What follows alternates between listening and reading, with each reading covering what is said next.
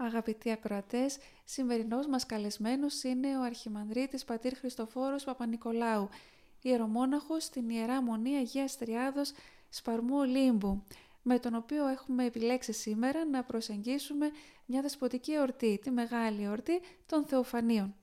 Πάτερ την ευχή σας. Του Κυρίου. Και ευχαριστούμε θερμά που συμμετέχετε για άλλη μια φορά σε αυτή την εκπομπή. Και εγώ να σε ευχαριστήσω αδελφή Μάρθα και το ραδιοφόνο της ε, Λιδίας, της Αγίας Λιδίας και τους αγαπητούς ακροατές. Και επειδή ξέρουμε, Πάτερ, ότι έχετε ασχοληθεί ιδιαίτερως και με τα ονόματα, ε, να μας δώσετε κάποιες ερμηνείες ε, πρώτα απ' όλα για τα ονόματα του Ιορδάνη, του Ιωάννη. Τι σημαίνουν τα ονόματα αυτά; Ή μάλλον πρώτα απ' όλα να μας πείτε τι σημαίνει η λέξη Θεοφάνεια. Μάλιστα. Θεοφάνεια σημαίνει τη φανέρωση του Θεού, τη φανέρωση της Αγίας Τριάδος. Και όπως λέει το τροπάριο, τριάδος η φανέρωση εν Ιορδάνη γέγονα. Δηλαδή η φανέρωση της Αγίας Τριάδος έγινε στον Ιορδάνη ποταμό μπροστά στον Ιωάννη το βαπτιστή. Και άλλες φορές έχουμε νήξη της Αγίας Τριάδος και φανέρωση όπως στον Αβραάμ παραδείγματος χάρη ή σε άλλες ρίσεις της Αγίας Γραφής πίσω με έναν άνθρωπον κατοικών μετέραν και καθομοίωσιν η δου Αδάμ γέγον ενωσής εξημών η δεύτερη και καταβάντης αυτών την γλώσσα συχαίωμεν αλλά εδώ η φανέρωση είναι θα λέγαμε πιο εκφαντική πιο φανερή γιατί βαπτίζεται ο Υιός το δεύτερο πρόσωπο της Αγίας Τριάδος το Άγιο Πνεύμα κατεβαίνει εν είδη περιστεράς και ο Πατέρας ομολογεί το βαπτιζόμενο Υιό αγαπητό, στον οποίο ευδόκησε. Τώρα για τα ονόματα Ιωάννης είναι εβραϊκή λέξη, Άννα σημαίνει χάρις, Ιωάννα, Ιωάννης θεία χάρη. Θεία δωρεά, θα λέγαμε έτσι σε μια απόδοση πιο ελεύθερη, Θεόδωρος. Και Ιορδάνης, και αυτή είναι εβραϊκή λέξη, επειδή το ποτάμι πηγάζει από δύο πηγές, την Ιόρ και το Δάν, από το όρος Αερμόν και το όρος Αντιλίβανο, ενώνοντας τις δύο λέξεις Ιόρ και Δάν, σχηματίζεται το όνομα Ιορδάνης. Και Ιόρ σημαίνει αυτός που σέβεται, αυτός που φοβάται και Δάν σημαίνει τον κριτή, δηλαδή αυτός που σέβεται τον κριτή. Και μας λέει το τροπάριο για τη διάβαση του Ιορδάνου από τον Ιησού του Ναβί, όταν ο λαός του Θεού έμπαινε στη γη της Επαγγελίας με θαυμαστό τρόπο ο εδεσθής Ιησούν τον του Ναβί σε τον ποιητήν δηλιάσε ουκίχεν αυτός που σεβάστηκε που ντράπηκε μπροστά στον Ιησού του Ναβί και γύρισε τα νερά του εις τα οπίσω εσένα το δημιουργό εσένα που είσαι ο κριτής της Δευτέρας Παρουσίας δεν θα σε σεβόταν, δεν θα σε φοβόταν. Έχουμε λοιπόν και άλλη περίπτωση κατά την οποία ο Ιορδάνης εστράφει στα οπίσω. Μάλιστα. Δεν είναι η πρώτη φορά, είναι η τέταρτη φορά με την παρουσία του Κυρίου μας που στρέφεται ο Ιορδάνης στα οπίσω. Η πρώτη φορά ήταν με τον Ιησού του Ναβί, όταν ο λαός ερχόταν από την Αίγυπτο για να μπει στη γη της Επαγγελίας, τότε είχε πει ο Θεός στον Ιησού του Ναβί να σηκώσουν την Κιβωτό τέσσερις ιερείς να μπουν μέσα στον Ιορδάνη και μόλις τα πόδια τους βραχούν μέχρι τον Αστράγαλο τα νερά του ποταμού θα γυρίσουν στα οπίσω και θα παγώσουν. Θα, θα μείνει κυβωτός μέσα στην κήτη του ποταμού ώστε να περάσει όλος ο λαός και μετά τελευταίοι θα βγουν οι ιερείς με την κυβωτό και έτσι τα νερά θα επανέλθουν πάλι στη θέση τους. Αλλά όταν πέρασε όλος ο λαός, ο Ιησούς του Ναβί, για να θυμούνται αυτό το γεγονός όλες οι γενναίες, η μετέπειτα, διέταξε να βγάλουν από την κήτη του Ιορδάνου 12 μεγάλους λίθους εις αριθμών των 12 φυλών του Ισραήλ και να κάνουν ένα βουναλάκι ώστε όταν θα ρωτάνε τα παιδιά τους τι είναι αυτό; να τους λένε ότι όταν με θαυμαστό τρόπο ο Θεός μας εισήγαγε στη γη της Επαγγελίας περάσαμε τον Ιορδάνη αυρόχης ποσή και από την κήτη του βγάλαμε αυτές τις 12 πέτρες ώστε να ε, μας θυμίζει αυτό το γεγονός και τα πράγματα έγιναν έτσι ακριβώς.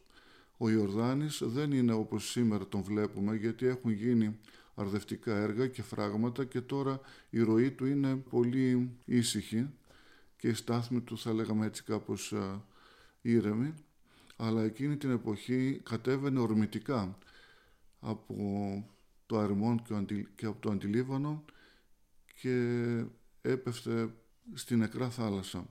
Γι' αυτό και πριν ονομαστεί Ιορδάνης, από τις δύο πηγές αυτές, λεγόταν Φυσόν. Δηλαδή στην εποχή του Αδάμ το όνομά του ήταν Φυσόν, γιατί κατέβαινε πολύ ορμητικά, έτσι με αέρα και με ήχο δυνατό.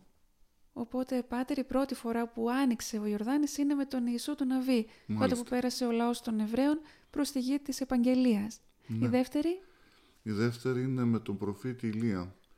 Όταν είχε πληροφορηθεί ο προφήτης ότι θα γινόταν η ανάληψή του στον ουρανό, είπε στο μαθητή του τον Αλυσαίο ενώ βρισκόταν δυτικά του Ιορδάνου «Εσύ, παιδί μου, κάθισε εδώ, γιατί εγώ θα πάω ανατολικά του Ιορδάνου να προσευχηθώ».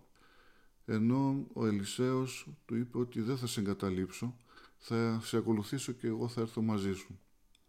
Και πράγματι όταν φτάσανε στον Ιορδάνη, ο Ηλίας χτύπησε με τη μιλωτή του τα νερά και αυτά εστράφησαν στα οπίσω και πέρασαν δύο προφήτες, ο Ηλίας και ο Ελισέος διαξηράς, αυρόχης ποσή, από το δυτικό μέρος στο ανατολικό μέρος του Ιορδάνου. Και αυτό γινόταν μπροστά στα μάτια 70 ιών των προφητών. Δηλαδή δεν ήταν μόνο οι δύο προφήτες σαν μάρτυρες αυτού του γεγονότος, αλλά ήταν και άλλοι άνθρωποι οι οποίοι θα λέγαμε κατέγραψαν και ζήσαν αυτή, αυτό το ιστορικό γεγονός. Και μετά, περνώντας τον Ιορδάνη, ο προφήτης Ηλίας ζήτησε από τον μαθητή του τον Ελισαίο να του ζητήσει ποια χάρη θα ήθελα να του κάνει λίγο πριν αναλυθεί στον ουρανό. Και εκείνο ζήτησε τη χάρη που έχει ο προφήτης Ηλίας διπλάσια. Λέει το πνεύμα το σών δισός επεμή. Εσκλήρινας του ετήσαστε, του λέει ο προφήτης Ηλίας, δηλαδή ζητάς πολύ μεγάλο πράγμα. Αλλά αν με δεις να αναλαμβάνουμε στον ουρανό θα γίνει αυτό που ζήτησες. Αν δεις και δεν αναλυφθώ και πέσω κάτω και πεθάνω, δεν θα γίνει. Και πριν τελειώσει τη φράση, ένα πύρινο άρμα με τέσσερα πύρινα άλογα, τέθρυπος, αυτό σημαίνει τέσσερα, τέσσερα άλογα, στάθηκε δίπλα στον προφήτη Ηλία και εκείνος ανέβηκε πάνω. Και αυτό το άρμα τον οδηγούσε ως εις τον ουρανό, σαν στον ουρανό. Και με αυτό ήταν μια προεικόνηση, μια προτύπωση της αναλήψεως του Κυρίου μας στον ουρανό. Και ο προφήτης Ελισέας από κάτω φώναζε στον προφήτη Ηλία να μην ξεχάσει την υπόσχεση που του έδωσε. Και πράγματι ο προφήτης Ηλίας του έριξε τη μιλωτή του, όπως και ο Κύριος μας όταν αναλύθη στον ουρανό κατέπισε το Άγιο Πνεύμα. Δηλαδή ήταν μια προτύπωση της αναλήψεως και της ε, πεντηκοστής θα λέγαμε. Και έτσι πέφτοντας η μιλωτή πάνω στον προφήτη Ελισαίο του έδωσε και τη χάρη αυτή που ζήτησε. Τώρα επιστρέφοντας ο προφήτης Ελισέος στον Ιορδάνη τον χτύπησε με τη μιλωτή αλλά δεν άνοιξε τα νερά του και προσευχήθηκε και λέει πού είναι ο Θεός του προφήτου Ηλιού που μου υποσχέθηκε διπλάσια τη χάρη και ξαναχτύπησε τα νερά και άνοιξαν και πέρασε διαξηράς και βλέπουμε ο Ιορδάνης για τρίτη φορά να ανοίγει πάλι, να στρέφει πάλι τα νερά του στα οπίσω. Με τον προφήτη Ελισέου. Μάλιστα, η τρίτη φορά λοιπόν, η δεύτερη και η τρίτη, με τον Μάλιστα. προφήτη Ελισαίο. Ε, και τώρα έχουμε την τέταρτη φορά Την που άνοιξε ο τέταρτη Ιορδάνης. φορά που οι προηγούμενες θα λέγαμε ήταν προεικονίσεις και προτυπώσεις ακριβώς για τη διάβαση του Κυρίου μας από τον Ιορδάνη. Και είχε προφητευτεί και από τον προφητάνακτα Δαβίδ που λέει «Η θάλασσα είδε και έφυγε, ο Ιορδάνης εστράφη στα οπίσω, τα όρια σκύρτησαν ως κρυοί και η βουνή ως αρνία προβάτων. Τι σιέ στη θάλασσα ότι έφυγες και εσύ Ιορδάνη ότι εστράφησες στα οπίσω, τα όρια ότι εσκυρτήσατε ως κρυοί και η βουνή ως αρνία προβάτων, ρωτάει τώρα ο Ιωάννης δηλαδή τη θάλασσα και τον Ιορδάνη και τα βουνά τα οποία τρέμαν και η μεν θάλασσα έφευγε, ο Ιορδάνης τρεφόταν στα οπίσω. Και εκείνα τι απάντησαν με το στόμα του προφητάνακτος Δαβίδ, απάντησαν από προσώπου Κυρίου, από προσώπου του Θεού Ιακώβ. Καλά λέει, δεν βλέπεις, έρχεται να βαπτιστεί Ο Κύριος έρχεται να βαπτιστεί ο Θεός του Ιακώβ. Γι' αυτό η θάλασσα φεύγει, ο Ιορδάνης στρέφεται στα οπίσω και τα όρη και τα βουνά τρέμουν. Μην αντέχοντας, θα λέγαμε, την παρουσία του Δημιουργού, του Κυρίου και Θεού. Και έτσι ο Κύριος μας ερχόταν να βαπτιστεί από την Ναζαρέτ της Γαλιλαίας στον Ιορδάνη, από το δυτικό μέρος και ο Ιωάννης ήταν από το ανατολικό. Και τότε ο Ιορδάνης στράφηκε στα οπίσω και ο Κύριος πέρασε διαξηράς ώστε ο Ιωάννης να αντιληφθεί ποιος ήταν εκείνος ο οποίος ερχόταν για να βαπτιστεί. Και τον διεκόλυε ο Ιωάννης τον Κύριό μας λέγοντας «Εγώ έχω ανάγκη από σένα να βαπτιστώ και εσύ έρχεσαι σε μένα». Τότε ο Κύριος του είπε «Προφήτα άφες άρτη, πρέπει να πληρώσουμε πάσαν δικαιοσύνη». Δηλαδή πρέπει να εκπληρώσουμε όλες τις εντολές του Θεού και η εντολή του Θεού ήταν να βαπτιστεί από τον Ιωάννη τον Πρόδρομο και ο Μεσσίας.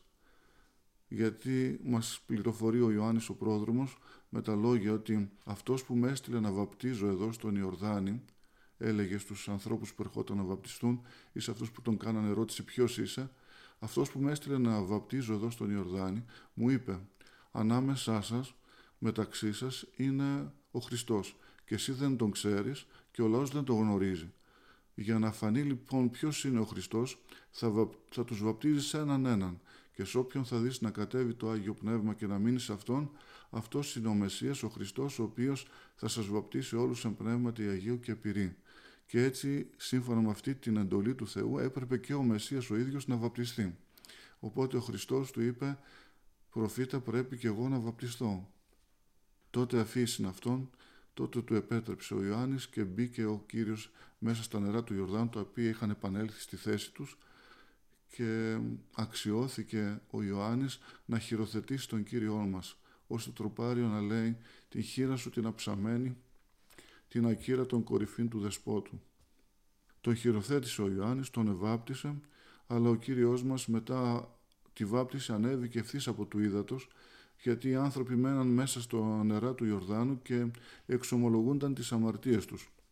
Το βάπτισμα αυτό δεν ήταν βέβαια η σάφηση αμαρτιών, αλλά ήταν ε, βάπτισμα μετανοίας. Οι άνθρωποι δηλαδή εξομολογούνταν τις αμαρτίες και μετανοούσαν για αυτές που είχαν διαπράξει. Η άφεση των αμαρτιών θα δινόταν από το Χριστό με το βάπτισμα το οποίο θα γινόταν εξίδατος και πνεύματος μετά την Πεντηκοστή. Και τότε άνοιξε ο ουρανός και κατέβηκε το Άγιο Πνεύμα σαν περιστέρι, όχι ότι έγινε περιστέρι, υπό τη μορφή περιστεριού όπως τα περιστέρια δηλαδή κατεβαίνουν με ένα βίο τρόπο από τον ουρανό κάτω. Έτσι κατέβηκε λοιπόν το Άγιο Πνεύμα και κάθισε πάνω στην κορυφή του Κυρίου για να δείξει ότι αυτός είναι ο Μεσσίας, αυτός είναι ο Χριστός. Πάτερ, αυτό, ε, λίγο μια διευκρίνηση, σε ποιον έγινε ορατό; Μάλιστα, αυτό έγινε ορατό στον Ιωάννη, γιατί δεν υπήρχε άλλος την ώρα της βαπτίσεως Στη βάπτιση του Κυρίου, όπως βλέπουμε και στην εικόνα του, είναι παρόντες ο Κύριος μας, ο Ιωάννης, οι άγγελοι, το Άγιο Πνεύμα και ο Θεός Πατέρας. Δηλαδή ε, δεν, υπάρχει, δεν υπάρχουν άνθρωποι για να μαρτυρήσουν αυτό το γεγονός παρά ο Ιωάννης. Ο Κύριος μας βαπτίστηκε δηλαδή μόνος του, όχι μέσα στο πλήθος των ανθρώπων, και ακούστηκε και η φωνή του πατέρα που ομολογούσε το βαπτιζόμενο ως Υιό του αγαπητό στον οποίο ευαρεστείται. Δηλαδή ότι κάνει σαν άνθρωπος πάντοτε τα αρεστά στον Θεό. Το ίδιο και η φωνή ακούστηκε από τον Ιωάννη; Ακριβώς, ναι. Μάρτυρας δηλαδή ήταν ο Ιωάννης ο οποίος έδινε τη μαρτυρία του ύστερα σε όλους τους μαθητές του και σε όλους όσους ερχόταν εκεί να βαπτιστούν, να εξομολογηθούν ή να διδαχθούν από τον Ιωάννη γιατί όλοι τον είχαν σαν προφήτη και περίμεναν να ακούσουν από αυτόν το Λόγο του Θεού. Οπότε εκείνος μετά τη βάπτιση έδινε τη μαρτυρία ότι πράγματι εγώ είδα το Άγιο Πνεύμα που κατέβηκε στον Ιησού Χριστό και έμεινε σε Αυτόν και άκουσα τη φωνή του Πατέρα που τον ομολόγησε Υιό του αγαπητό στον οποίο ευαρεστείτε. Γιατί βαπτίστηκε ο Χριστός; Ο Χριστός βαπτίστηκε πρώτα-πρώτα για να εκπληρώσει αυτή την εντολή του Θεού που ήταν να βαπτιστούν όλοι και μεταξύ τους ήταν ο Μεσσίας και ο Μεσσίας τα ξεχώριζε με τον τρόπο ότι όταν θα βαπτιζόταν θα κατέβαινε το Άγιο Πνεύμα και θα έμεινε πάνω σε Αυτόν. Για να φανερωθεί δηλαδή ο Χριστός που ήταν, ζούσε αφανής 30 ολόκληρα χρόνια ε, γι' αυτό έγινε όλο αυτό το βάπτισμα του Ιωάννου. Πρώτα πρώτα να προετοιμαστεί ο λαός που τους προετοίμαζε ο Ιωάννης και έλεγε εσείς που είστε υπερήφανοι σαν τα υψηλά τα βουνά ταπεινωθείτε γιατί ο υπερήφανος και εγωιστής δεν δέχεται ούτε Μεσσία, ούτε Χριστό, ούτε θέλει να ακούσει το Λόγο του Θεού. Αλλά αν μετανοήσει και ταπεινωθεί τότε δέχεται να ακούσει. Το ίδιο πάλι και η αμαρτωλοί που είναι βουτυγμένοι στην αμαρτία σαν τις χαράδρες τις βαθιές και λέει εσείς που είστε βουτυγμένοι μέσα στην αμαρτία σταματήστε να αμαρτάνετε. Σηκώστε τα κεφάλια σας να δείτε ότι ήρθε ο λυτρωτής έφτασε η σωτηρία και κατά αυτόν τον τρόπο ε, προετοίμαζε το λαό. Και τους ε, κήρυτε ότι έλεγε μη λέτε ότι είστε παιδιά του Αβραάμ γιατί ο Αβραάμ μπορεί να αποκτήσει παιδιά και από τις πέτρες. Και εσείς είστε παιδιά εχιδνών, δηλαδή των οχιών. Τους έλεγε, δηλαδή δεν τους καλόπιανε, αλλά τους έλεγε θα λέγαμε και με αυστηρή γλώσσα, ώστε να τους ε, συγκλονίσει, να τους συγκινήσει και να τους κάνει να επιστρέψουν από την αμαρτία στον αληθινό Θεό και στην ευσέβεια, ώστε να δεχθούν τον ερχόμενο Μεσσία και μετά έδειξε και με το δάχτυλό του ποιος είναι ο Μεσσίας, ποιος είναι ο Χριστός; Πάτερ τους έλεγε γεννήματα εχιδνών. Μάλιστα. Δηλαδή φίδια. Ναι, δηλαδή ότι ήταν παιδιά του πονηρού. Δηλαδή σου λέει δεν είστε παιδιά του Θεού, δεν είστε παιδιά του Αβραάμ, γιατί εσείς δεν κάνετε το θέλημα του Θεού, δεν, κάνετε, δεν μιμήσετε τον, την πίστη και τα έργα του Αβραάμ, αλλά εσείς με την αμαρτία που κάνετε μιμήστε τον πονηρό και τα έργα του. Οπότε αυτά τους έλεγε όχι επειδή θα λέγαμε ήταν αυστηρός ή ήθελε να τους α, μειώσει ή να τους... Α, ταπεινώσει, να τους εξευτελίσει. Ή να, να τους εξευτελίσει, ναι, πολύ σωστά. Αλλά το έκανε για, μόνο και μόνο για να μετανοήσουν, να, να έρθουν σε συνέστηση ότι με την αμαρτία δηλαδή υποτάσσονται στο πονηρό που λέει ο ποιόν την αμαρτία δούλωσε στη της αμαρτίας. Υποδουλωνόμαστε δηλαδή όταν αμαρτάνουμε στον πονηρό και μετά απομακρυνόμαστε από το Θεό. Ε, βέβαια, εμείς πολλές φορές δεν θέλουμε το κήρυγμα τόσο ελεγκτικό ή αυστηρό. Σωστά. Δεν ξέρω αν ακούγαμε το ναι. κήρυγμα του Ιάννου του Προδρόμου, τι θα κάναμε. Δηλαδή πρέπει ο ιεροκήρυκας να έχει διάκριση και δεν πρέπει να προσβάλλει κάποιον προσωπικά, αλλά όταν μιλάει γενικά για την αμαρτία ή για τη μετάνοια, τότε μπορεί να πει και ένα λόγο παραπάνω. Αυτό να μην μας ε, κακοφαίνεται, αλλά ε, να είσαι, ίσα ίσα να είναι ένα, ένας λόγος για να μας προσελκύσει στην ευσέβεια, στη μετάνοια, στην ταπείνωση και στην επιστροφή στο Θεό. Πολύ ωραία, ευχαριστούμε Πάτερ. Ε, και κλείνοντας, αν θέλετε, ένα μήνυμα στους ακροατές μας σε τι σκέψεις πρέπει να μας οδηγεί αυτή η εορτή; Ναι, σε σκέψεις ευχαριστήριας προς το Θεό, ο οποίος με τη βάπτισή του μας υπενθυμίζει τη δική μας τη βάπτιση του καθενός, που είναι η προσωπική μας πεντηκοστή, που και εμείς όταν βαπτιστήκαμε μέσα στην κολυβήθα της Εκκλησίας, αποθέσαμε τον παλαιό άνθρωπο, συν της πάθηση και τις αδυναμίες και ενδυθήκαμε το Χριστό, τον νέο άνθρωπο, και υιοθετηθήκαμε κατά χάριν από το Θεό και γίναμε ή και θυγατέρες του Θεού του υψίστου. Αδελφοί θα λέγαμε κατά χάριν με τον Ιησού Χριστό και συγκληρονόμοι στην Βασιλεία των Ουρανών μαζί με Εκείνον. Να θυμόμαστε λοιπόν τη βάπτισή μας. Τώρα επειδή αυτή έγινε σε νηπιακή ηλικία Μάλιστα. και επειδή όλοι στη χώρα μας είναι Ορθόδοξοι Χριστιανοί, ίσως την ξεχνάμε. Έχετε πολύ δίκιο, ναι αλλά με την εορτή των Θεοφανή μας δίνεται η δυνατότητα να θυμόμαστε και τη δική μας βάπτιση και να ευχαριστούμε πάρα πολύ το Θεό για, αυτό, για αυτή τη μεγάλη δωρεά και χάρη. Μάλιστα. Ευχαριστούμε θερμά, Πάτερ, για τα όσα μας είπατε και σήμερα, για τη συμμετοχή σας στην εκπομπή μας. Και εγώ να σε ευχαριστήσω, αδελφή Μάρθα. την ευχή σας. Κύριο. Αγαπητοί ακροατές, για τα θεοφάνεια μας μίλησε σήμερα ο Αρχιμανδρίτης Πατήρ Χριστοφόρος Παπα-Νικολάου, ιερομόναχος στην Ιερά Μονή Αγίας Τριάδος Παρμού Ολύμπου.